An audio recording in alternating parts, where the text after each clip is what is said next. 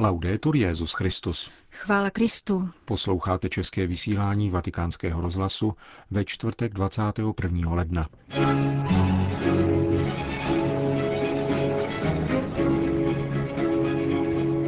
Prosme o milost, abychom neotevírali srdce nevraživostem, řekl dnes svatý otec ve svém kázání v kapli domu svaté Marty. Petrův nástupce mění rubriky pro obřad mytí nohou. Spiritualita poutníka není masová, neosobní, řekl papež František na setkání s rektory poutních chrámů. Pořadem provázejí Milan Glázer a Jana Gruberová.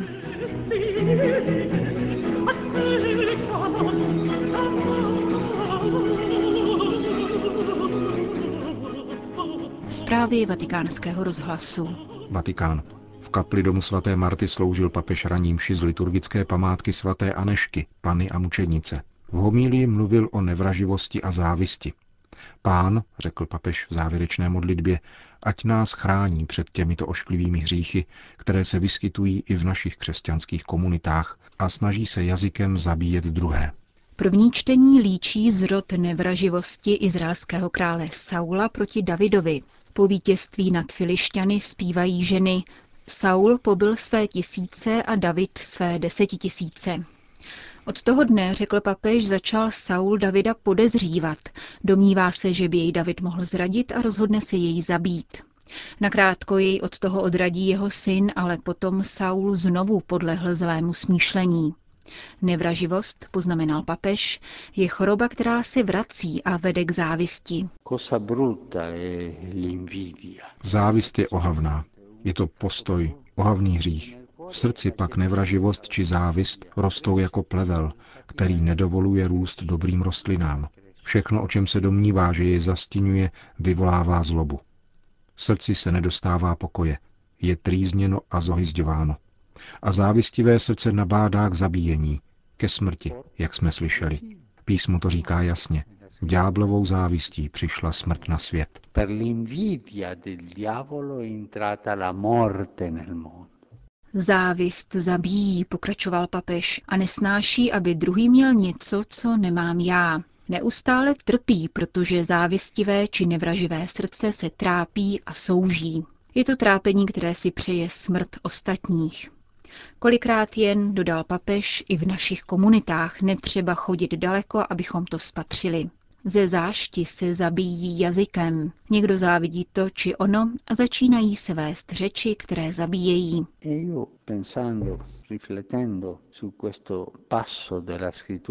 Když přemýšlím o tomto úryvku z písma, nabádám sám sebe a všechny hledat ve vlastním srdci, zda se tam nevyskytuje nějaká nevraživost a závist, které vždycky vedou ke smrti a nečiním nešťastným.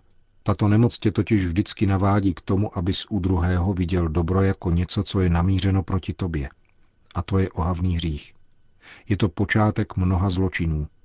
Prosme Pána, aby nám dal milost neotevírat srdce nevraživostem, neotevírat srdce závisti, protože vedou vždycky ke smrti. Pilát uzavíral papež byl inteligentní a Marek v Evangeliu podotýká, jak si Pilát všimnul, že mu učitelé zákona vydali Ježíše ze závisti.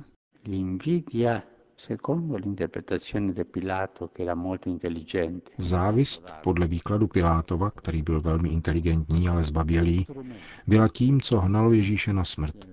Byla nástrojem, posledním nástrojem. Vydali jej na smrt ze závisti, Prosme také Pána o milost, abychom nikdy závistí nevydali na smrt bratra či sestru z farnosti, komunity či ze sousední čtvrti. Každý má svoje hříchy, každý má svoje cnosti. Každý má svoje vlastní. Varujme se vydávat kohokoliv na smrt svými řečmi, ze závisti nebo z nevraživosti.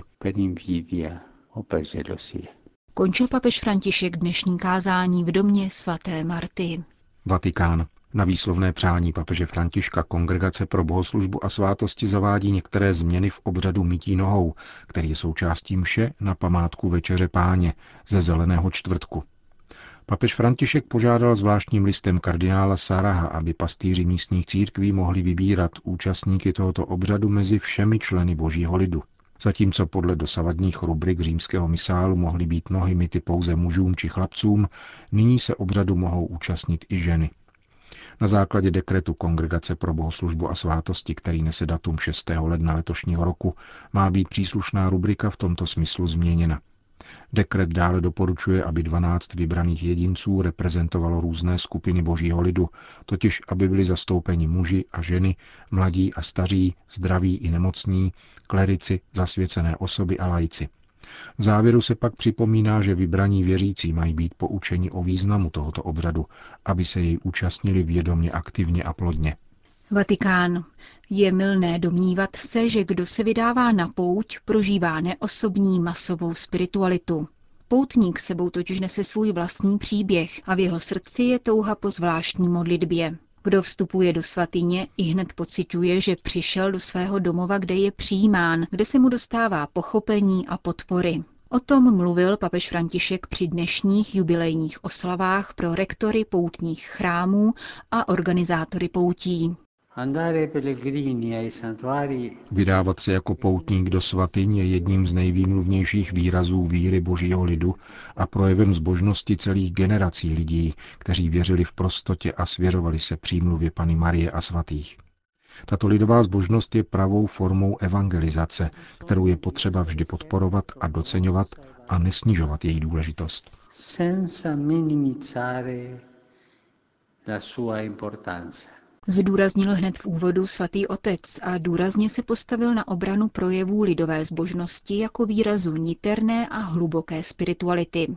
Připomněl biblický příběhAny, která přichází do chrámu s vroucností prosit o narození syna. Kněz Eli si myslí, že je opilá a chce ji vyhnat.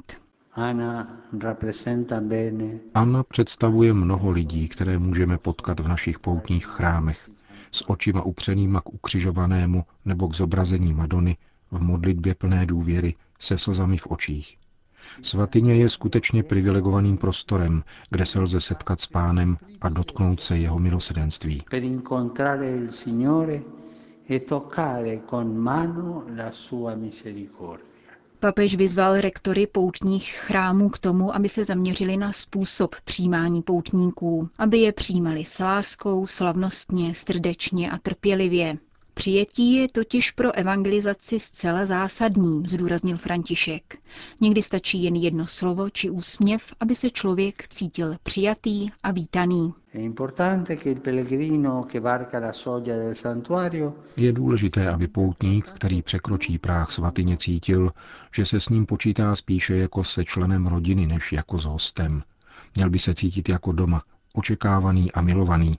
Měl by na sobě pocítit milosrdný pohled, ať už jde o kohokoliv, mladého či starého, bohatého či chudého, nemocného a zkoušeného či zvědavého turistu, měl by se setkat s dobrým přijetím, protože v každém člověku je srdce hledající Boha, i když si to někdy ani plně neuvědomuje. A volte senza rendersene pienamente conto. Zakusí-li takové přijetí, pokračoval svatý otec, pocítí po návratu domů stesk po tom, s čím se setkal, touhu znovu se vrátit, ale především bude chtít pokračovat v cestě víry ve svém běžném životě. Celá zvláštní úlohu v tomto smyslu pak mají kněží, kteří v poutních chrámech spovídají. Kajícník za nimi přichází s vědomím vlastní viny a s důvěrou, že jej Bůh neodsuzuje, nýbrž přijímá a objímá, navrací mu synovskou důstojnost. Proto je důležité, aby tito kněží měli milosrdné srdce a otcovský přístup, zdůraznil papež František v promluvě u příležitosti jubilea pro organizátory poutí a rektory poutních chrámů. Vatikán. V kapli Urbana VIII. byli dnes papežovi předáni dva beránci požehnaní u příležitosti dnešního svátku svaté Anešky Římské v bazilice zasvěcené této světici na Via Nomentana. Vlna z těchto beránků bude užita na pália pro nové metropolitní arcibiskupy, která papež každoročně předává na svátek apoštolů Petra a Pavla 29. června. New York, Vatikán. V ozbrojených konfliktech stále častěji umírají ti, kdo se konfliktů přímo neúčastní, totiž civilisté. Jestliže na počátku 20. století například během první světové války tvořili 30 až 40% obětí, v 90. letech minulého století už to bylo více než 90% podle zpráv z posledních měsíců se tento podíl stále zvyšuje a mezi oběťmi je mnoho dětí. Důsledkem ozbrojených konfliktů je také masová emigrace, ničení škol a nemocnic, nedostatek potravin a další následky zjevného nedodržování mezinárodního humanitárního práva. Tyto znepokojující údaje citoval stálý pozorovatel svatého stolce při OSN v New Yorku, arcibiskup Bernardito Auza, ve svém vystoupení v rámci otevřené debaty v Radě bezpečnosti, věnované obraně civilistů v ozbrojených konfliktech. Vatikánský diplomat poukázal na to, že za zločiny páchané na civilistech zodpovídá do jisté míry celé mezinárodní společenství, ať už nepřímo pro své mlčení a lhostejnost, nebo přímo skrze produkci a prodej zbraní. Masové projevy barbarství je nutné co nejostřeji odsuzovat a dělat všechno proto, aby k ním nedocházelo, včetně užití síly, je-li opodstatněné, zdůraznil arcibiskup Auza. Vatikánský představitel v OSN ocitoval nedávný apel papeže Františka na diplomaty akreditované při svatém stolci, v němž mluvil o vyslyšení hlasu nevinných obětí konfliktů, včetně mučedníků pro následovaných za svou víru. Zdůraznil rovněž, že zákony na obranu civilistů by měly být posíleny, stejně jako dohled nad jejich dodržováním. Irák. Obětí válečného šílenství se stávají stále další křesťanské památky. Jak potvrdili fotografické záběry, tzv. islámský stát srovnal se zemí prastarý křesťanský klášter svatého Eliáše v Mosulu, vybudovaný kolem roku 590. Hovoří chaldejský pomocný biskup Bagdádu Šlemon Varduni. Pokud válka neskončí, uslyšíme mnoho dalších strašlivých věcí, protože kde je zlost a nenávist, tam se může dít cokoliv.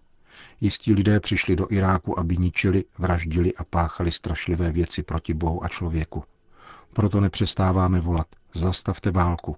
Zpráva o klášteře svatého Eliáše, postaveném před 14 lety, je další tragédií. Vzpomínám si, jak jsem tam chodil jako seminarista na svátek tohoto světce. Přestože z něj zbyly jen některé části, sloužívali jsme tam mši. Poblíž byli vojáci, kteří nás kontrolovali. Tato zpráva mě rmoutí a opravdu mi láme srdce. Říká chaldejský pomocný biskup Bagdádu Šlemon Varduni. Varšava. Ve Varšavě byl včera představen bohatý program oslav 1050. výročí křtu Polska. Budou mít církevní i státní charakter. Hlavní slavnost je v plánu na 14. dubna, kdy bude polský primas předsedat jubilejní mši svaté v Hnězdně. Mám tež takovou naději, že vlastně z baziliky primasovské. Doufám, že právě z primasovské baziliky od hrobu a relikví svatého Vojtěcha vyjde poselství zakořeněné ve vděčnosti za přijetí křtu, ale také otevírající nové výzvy, před kterými církev i naše vlast dnes stojí. Zarówno Kościół, jak i ojczyzna nasza dzisiaj stoją. Řekl hnězdenský metropolita arcibiskup Vojtěch Polak. 15. dubna se pak v Poznaní sejde Polské národní schromáždění. Bude to vůbec poprvé, co se obě komory parlamentu sejdou na slavnostním zasedání mimo Varšavu. Souvislost mezi vznikem polského státu a jeho křtem zdůraznil na tiskové konferenci předseda polského episkopátu, arcibiskup Stanislav Gondecký. Można nawet powiedzieć, že bez křtu... Lze dokonce říci, že bez křtu by nebyl ani polský stát, ani Poláci, ani naše velká historie či kultura. Vznik polského státu a jeho křest jsou spolu úzce spojené. Jsou ze sobou ściśle powiązane. Řekl poznaňský arcibiskup. V rámci oslav tisícího 50. výročí křtu Polska si biskupové vydají také na Lednický ostrov, považovaný historiky za nejpravděpodobnější místo křtu Měška I. Biskupové tam složí slavnostní vyznání víry za zvuku jubilejního zvonu nazvaného Měšek a Doubravka. Připomeňme, že podle svědectví kronikáře Tjetmara Merseburského právě česká kněžna Doubravka, dcera Boleslava I., měla zásadní podíl na křtu svého manžela i na další christianizaci Polska.